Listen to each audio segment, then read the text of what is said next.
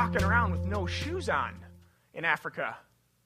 And I've seen a lot of animals around, cows, goats, chickens, all kinds of things. And they don't do their thing where, they don't do their thing all in one place. So I start to think, and I start putting all the pieces together, like, this is actually going to be kind of gross. Because who knows where... I mean, even with shoes, I mean, my feet sweat a little bit, and even with shoes, you get stinky feet, that kind of thing. So the whole washing the feet thing is a bit interesting to begin with. So we just go for it, and I'm down on my hands and my knees, and we've got buckets, and I begin to wash these people's feet, and a lot of different things are going through my mind. One, how hard and callous their feet are. It's amazing. You think if you were to take off your shoes right now, which I'm not asking you to do, nor would I recommend that you do that, but I'm guessing that your feet would be very tender and soft. And if you were to walk around outside, you might get a rock might puncture your foot. I don't think that that's actually possible with some of the feet that I washed. So hard and calloused. And I began to think of the miles and the miles and the miles and the miles and the story after story after story that are wrapped up in these people's feet, and how these feet tell the story of their lives and how they've walked and worked and done all these different things. And I began to think about each of them as I touched their feet. But it's a very vulnerable spot to be, to begin to do the things that Jesus does, or to begin to do the things that Jesus says that we should do. And this is just one example, and I'm sure that if we went around the room and talked and asked some of you, can you tell me about some of the moments and the times when you've actually begun to do the things that Jesus said we should do, what that was like, I'm guessing there would be all kinds of stories that were very, very powerful and meaningful. Today goes down in the history books at Awaken as a really big day, because today is the day when the mission of Awaken becomes more than just something that we talk about and think about and speak about and make videos about. I'm hoping, and I've been praying, that today is the day that as a community, we step into not just talking about Jesus and not just saying the things that Jesus said and not just thinking about the things that Jesus said or studying the things that Jesus said, but actually begin to do the things that Jesus said we should do. Today, I think, is a day when we move from not just announcing, if Awaken exists to demonstrate and announce the way of Jesus in the world, where we move beyond announcing, which is what we've been doing for the first 4 months of our time. And that's all well and good. That's a good thing. This is where we should be spending our time. This is something that we need to sort of gather around and announce these things. But today is a day that I'm marking in our life to say, today we begin to not only announce, but to demonstrate the way of Jesus in the world. And for me, this is a huge day. In case you're tuning in, we're unpacking Awaken's one thing. And Awaken's one thing is really just this. What's the missional focus of Awaken for the next year?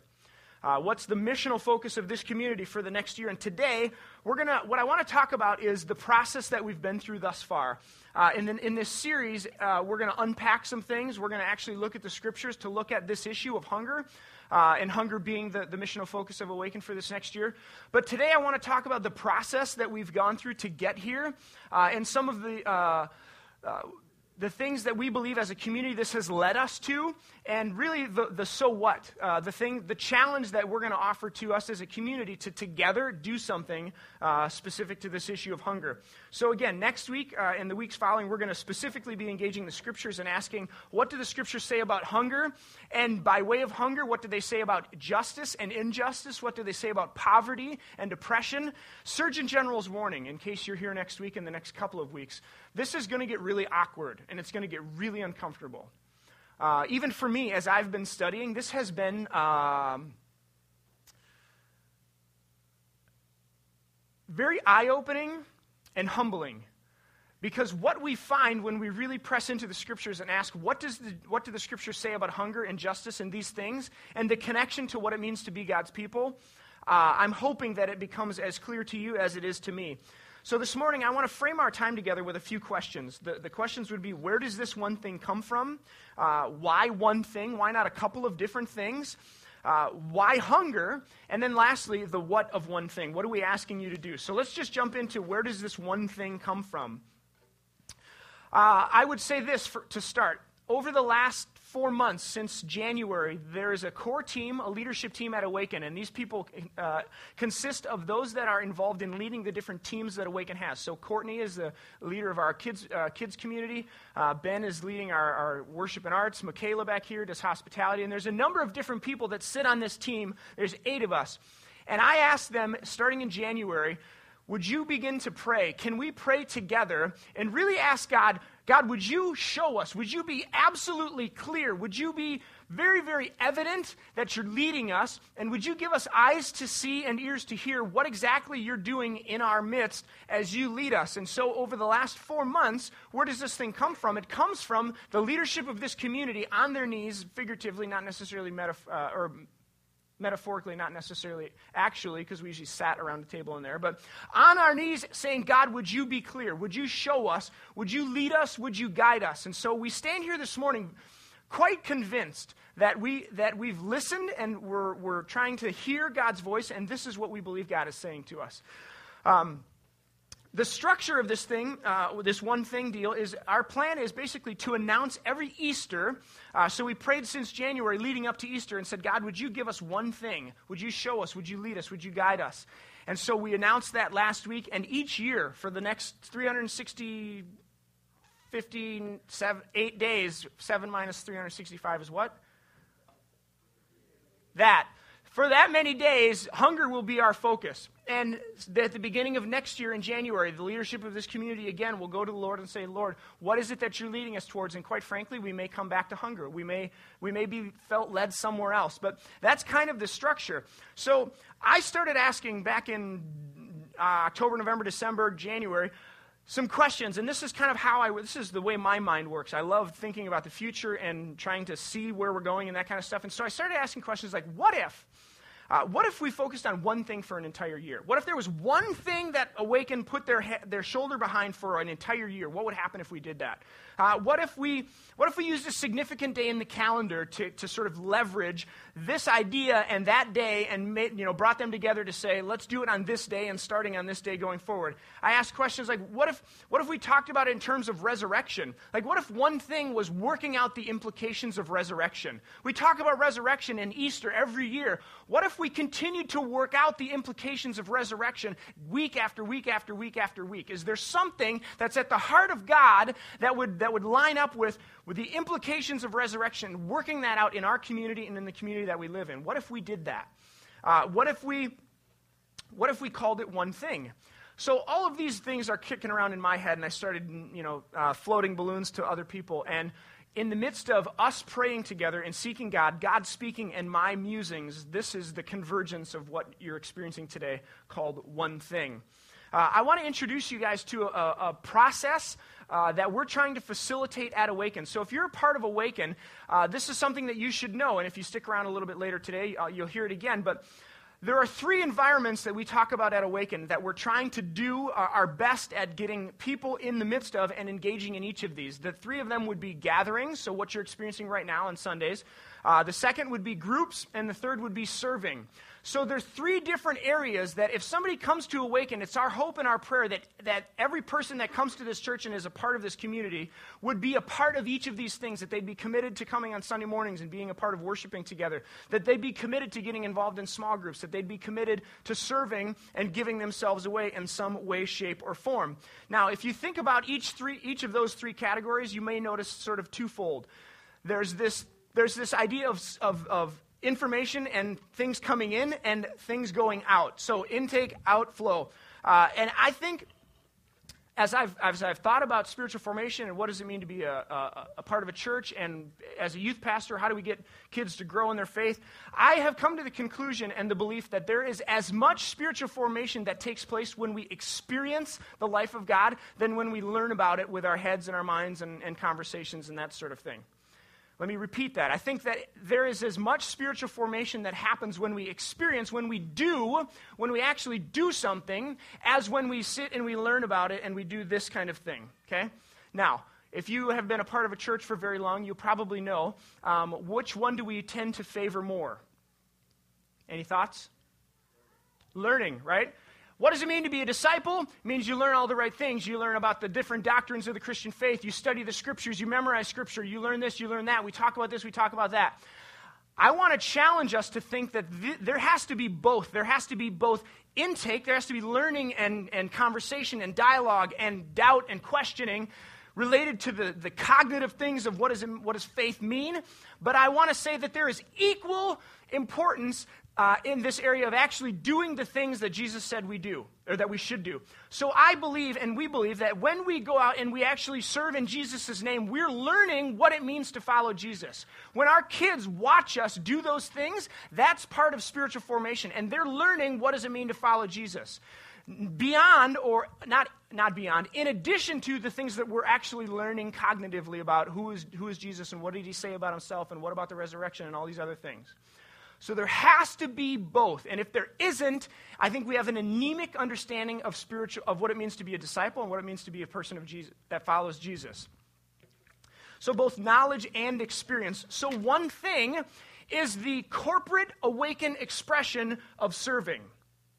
So one thing will become that which we do corporately to say we want to serve, we want to give ourselves away, and we believe that as we do, we learn what it means to follow Jesus also, or connected in combination with, running alongside of learning Scripture, studying Scripture, all of that kind of stuff. Does all that make sense so far? So, by the way, this is where I'm going to get in your grill, if I can for just a moment. We live in America, if you weren't aware of that. And in America, the customer's always right. The consumer holds the keys to the kingdom, so to speak.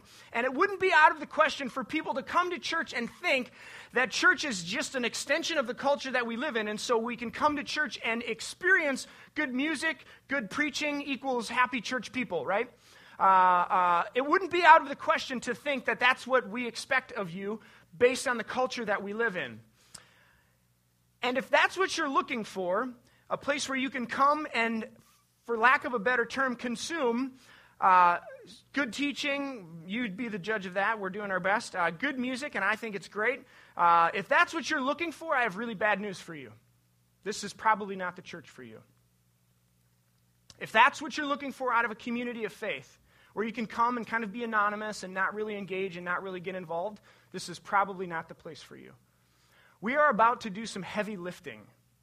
We are about to engage with our lives. We're about to plunge our very selves into the fabric of this community, and that's going to require a lot of effort and energy and lifting, and what we can't afford is dead weight, and quite honestly, we need your seats. So if that's what you're looking for, I just want to be honest with you right up front that this is not that kind of community. If you are looking for a community where you're going to be challenged to know who you are and what the gifts that you have and invest them in the community, if you're looking for a place where you're going to be challenged to step out in faith and with an assumption and belief that there may even be miraculous things that God does in and through this community, if you're looking for a place where the Spirit of God is leading and causing us to move out into the community, if you're looking for a place to be caught up in something that God's doing, then welcome to Awaken. I'm so glad that you're here. But you have to understand that what we're about to do is connect, demonstrate, and announce. And this is who we are, and this is what this community is about. And so I am thrilled about what's about to happen. I'm so excited, but I just had to give that caveat. And I'll leave that ball in your court. Where does one thing come from? There is a guy named Dietrich Bonhoeffer, and he tells the story of, many of you know who Bonhoeffer was. He was a theologian who lived in the World War II time frame. And a new book just came out about Bonhoeffer, and in this book he talks about this visit that he makes to a place called Bethel. Bethel was a community in World War II where people who were physically and mentally disabled and handicapped would go, and Christians would care for them. And so this is what the author of this book says, and I quote, it says, Bethel began in 1867 as a Christian community for people with epilepsy. By 1900, it included several facilities that cared for about 1,600 physically and mentally disabled persons. Friedrich Jr. took it over from his father after his father's death in 1910, and by the 1930s, it was an entire town filled with schools and churches and farms and factories and shops and housing for patients, nurses, and caregivers. At the center of the town were numerous hospitals and care facilities, including orphanages. Bonhoeffer would say, Bethel is the antithesis of the Nazi worldview, which exalts power and strength. It was the gospel made visible. It was a fairy tale landscape of grace. When I heard that, I was like, wow.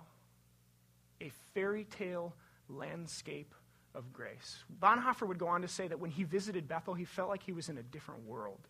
He felt like he had been exported from the world that he lived in into this bizarre, amazing place that didn't exist everywhere else. And he called it fairy tale landscapes of grace. This is at the heart of one thing, making visible the invisible, counterintuitive, radical, upside-down nature of the kingdom of Jesus. And when it happens, fairy tale landscapes of grace begin to become real. They begin to pop up in the midst of dead and dying places. This is where one thing comes from. For us as a community to desire to be a part of the beginning or the creation of or the ongoing movement of a fairy tale landscape of grace in this community. So this is at the heart of one thing. This is why we're doing this. Why one thing? If this is where one thing comes from, why would we say that we're going to focus on just one thing? Why not a couple different things? Why not three, right? Most sermons have 3 points. Why not 3 things?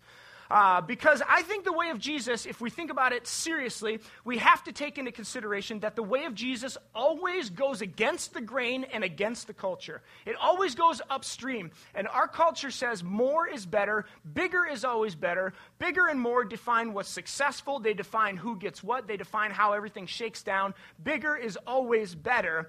And so we cast our net as wide as we can and do as much as we can in the name of Jesus. I think that this, there's 2 things that I would say are important here. One would be the spiritual, the other would be the organizational. Spiritually, if we follow Jesus, I think we have to take into consideration, come to grips with, that to follow Jesus, we come face to face with a discipline of simplicity. That Jesus lived a very simple life, and the life that he calls us to is one of simplicity that's not cluttered with all kinds of things that ask for our attention, but to live simply.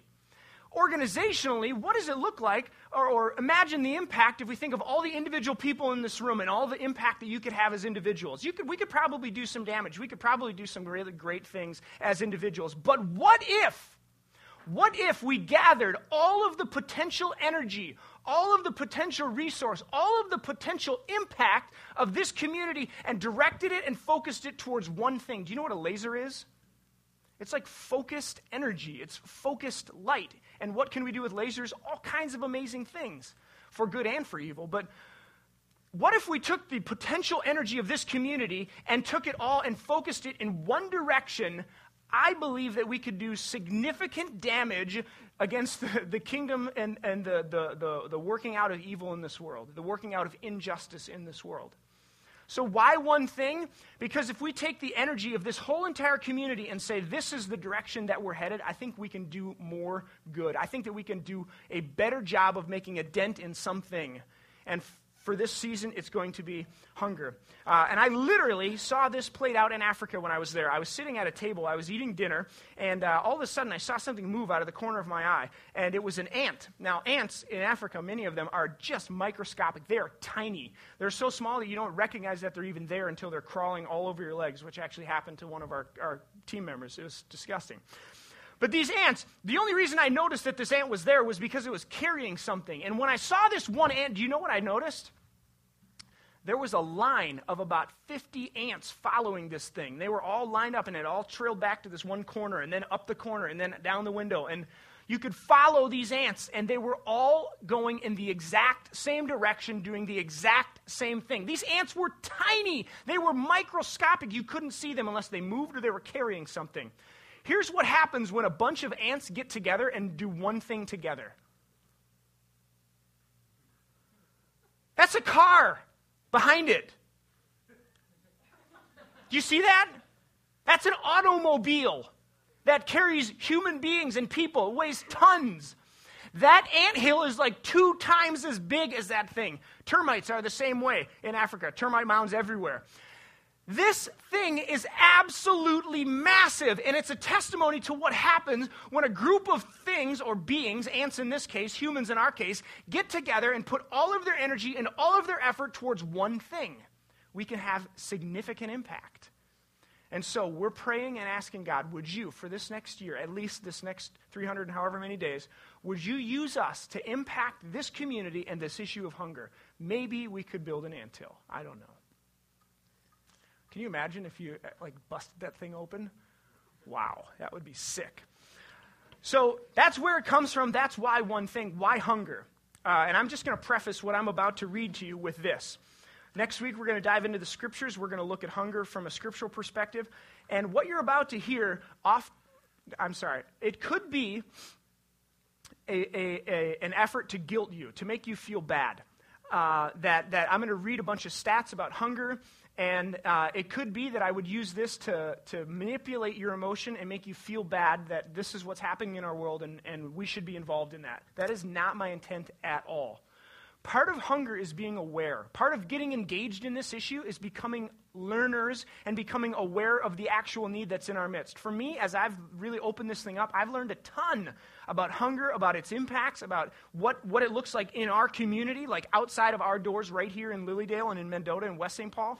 So I'm saying these things to only educate you and to help you open the door and open your heart to this process of learning about hunger in our community. So why hunger? As we prayed and this item came up over and over again, let me just read some things that are pretty mind-blowing. In the world, every 5 seconds, a child in this world dies from hunger-related causes. 5 seconds. Child dies every 5 seconds. Every year, 6 million children under the age of 5 starve to death. 6 million. So the entire population of the Twin Cities dies. Kids under 5 because of hunger.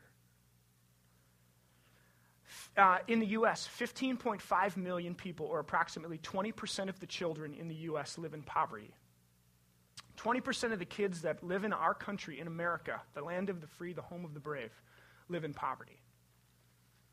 In Minnesota each year, low-income Minnesotans miss a staggering 125 meals. That's 10 meals a month for every struggling child, adult, or senior.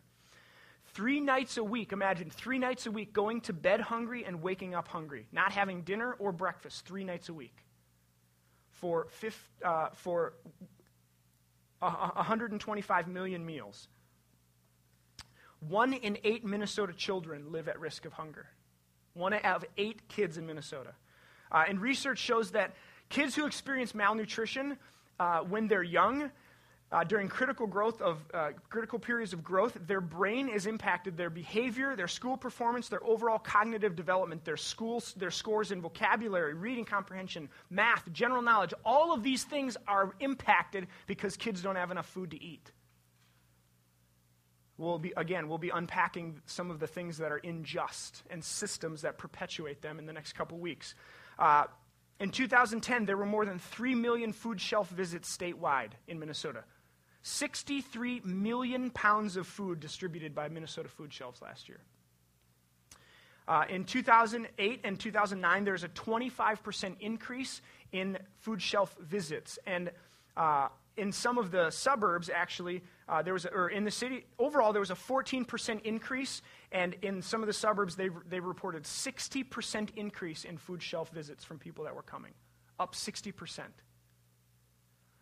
Just in our neighborhood, right here in South St. Paul, there's a group called Neighbors Inc., and they've been around a long time. I went and visited them this last week. Neighbors Inc. served 8,800 people last year, and half of them were children. 4,000 Almost 4,500 kids they served last year. Over 30,000 pounds of food goes out their doors every day, or every month, in their food shelf. 30,000 pounds of food.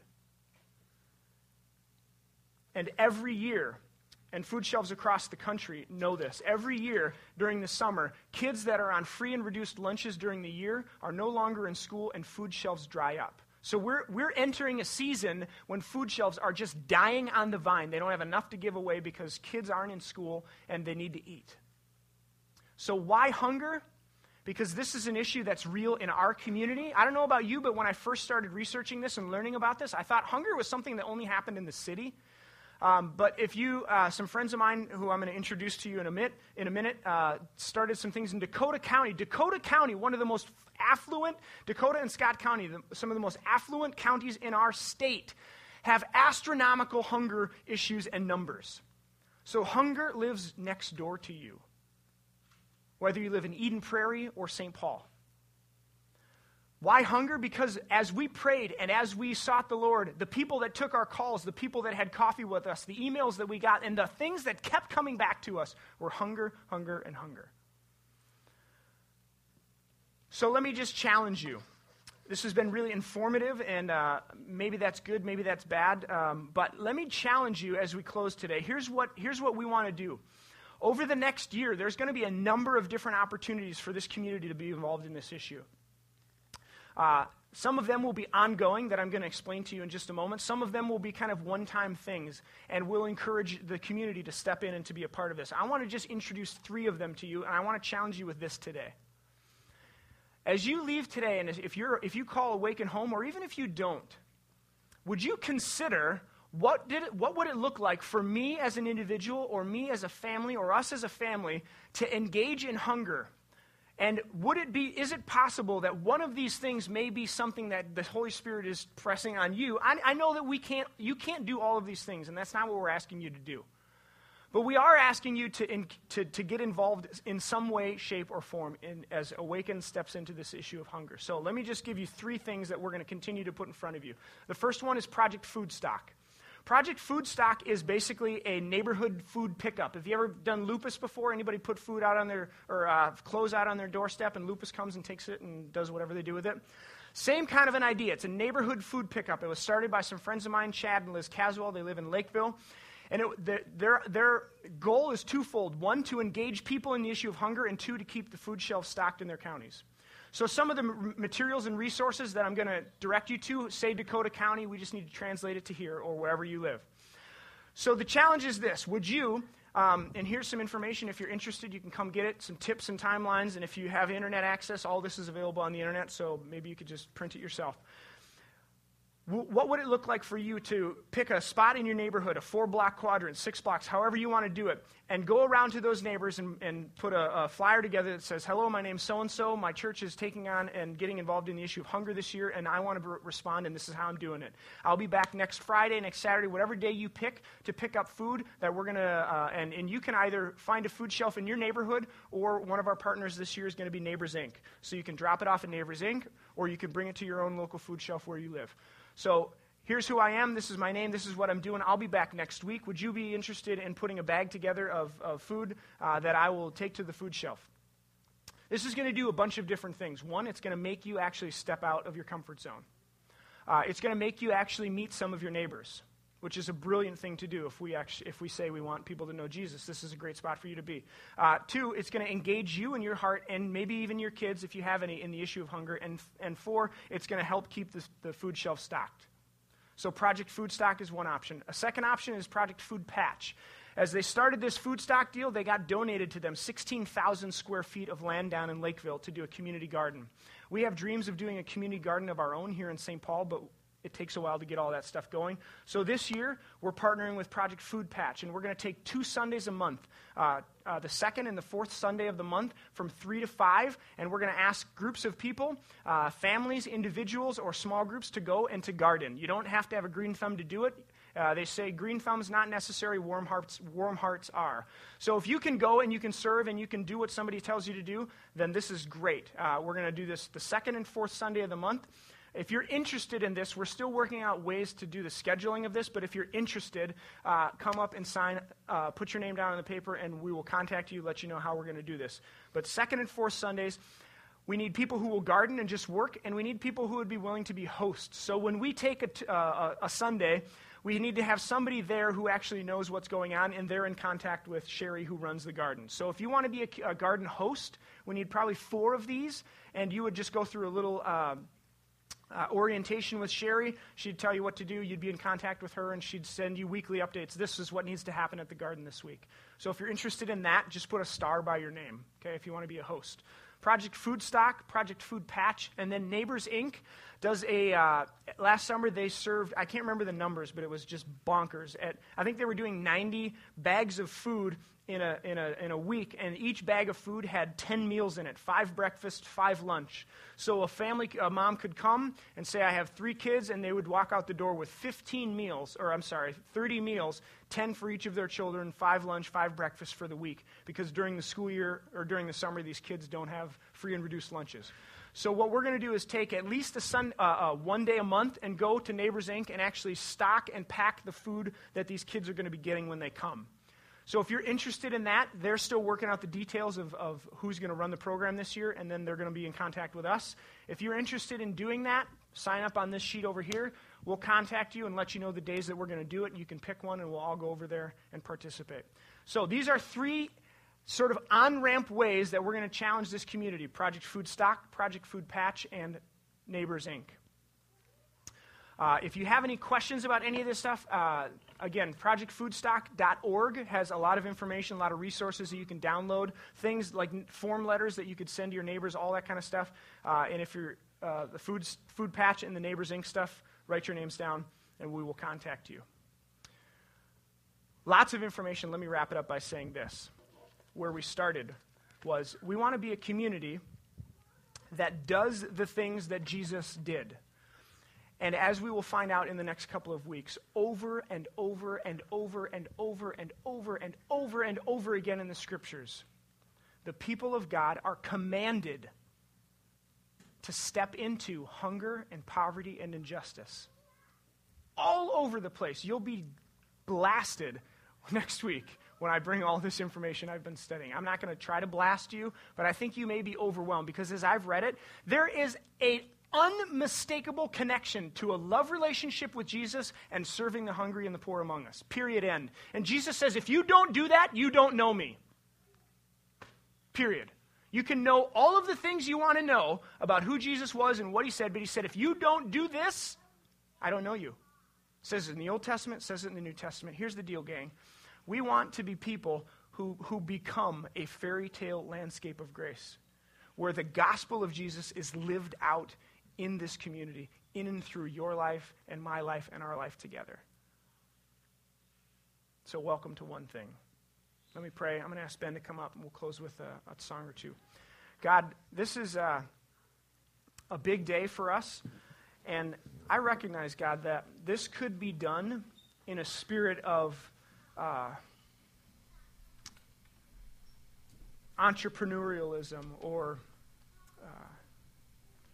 even social justice without the gospel. This could be done in a way that maybe would do some good in the community, but wouldn't be in touch with, in tune with, in line with the values of the kingdom of God and the life of Jesus.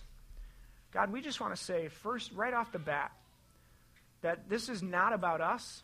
This is not about me. This is not about this church, but it's about you, Jesus, and who you've called us to be in the world. You have asked us to follow you, and you've said if you want to do that, then here's what that looks like: to care for and to serve the hungry and the oppressed among you, to welcome the stranger, to bring in those who are foreigners and aliens. God, you've said that this is what it looks like. And so, God, as we begin this journey, we want to open ourselves up to your Spirit. We want to open our hearts up to what you would do in our lives. God, I pray that you would break our hearts. I pray that you would make it difficult for us to sleep when we come face to face with this stuff, with this issue, and with people. God, with people that you've created, that you love. I pray that you would make us see it firsthand. And as we do, God, would you change our hearts? Would you make us, would you mold us, would you shape us into the kind of people and into the kind of community that doesn't just announce the way of Jesus in the world, but that demonstrates it as well. That says, here's a cup of water, here is some food in the name of Jesus. And God, we pray for, we look forward to the opportunities that we'll have to explain why it is that we're acting so crazy. the love that maybe people will experience. I look forward to and I pray for opportunities to say it's because of Jesus. It's because of you, God. So would you bind our hearts together? Would you begin a work in us, God, that knits our hearts together as a community? And would you begin to pool us together, our resources, our compassion, our ability to influence and impact the places that we live? And would you just pour them out in your name and for your kingdom's sake? Jesus, we love you. We want to follow you. So help us do it.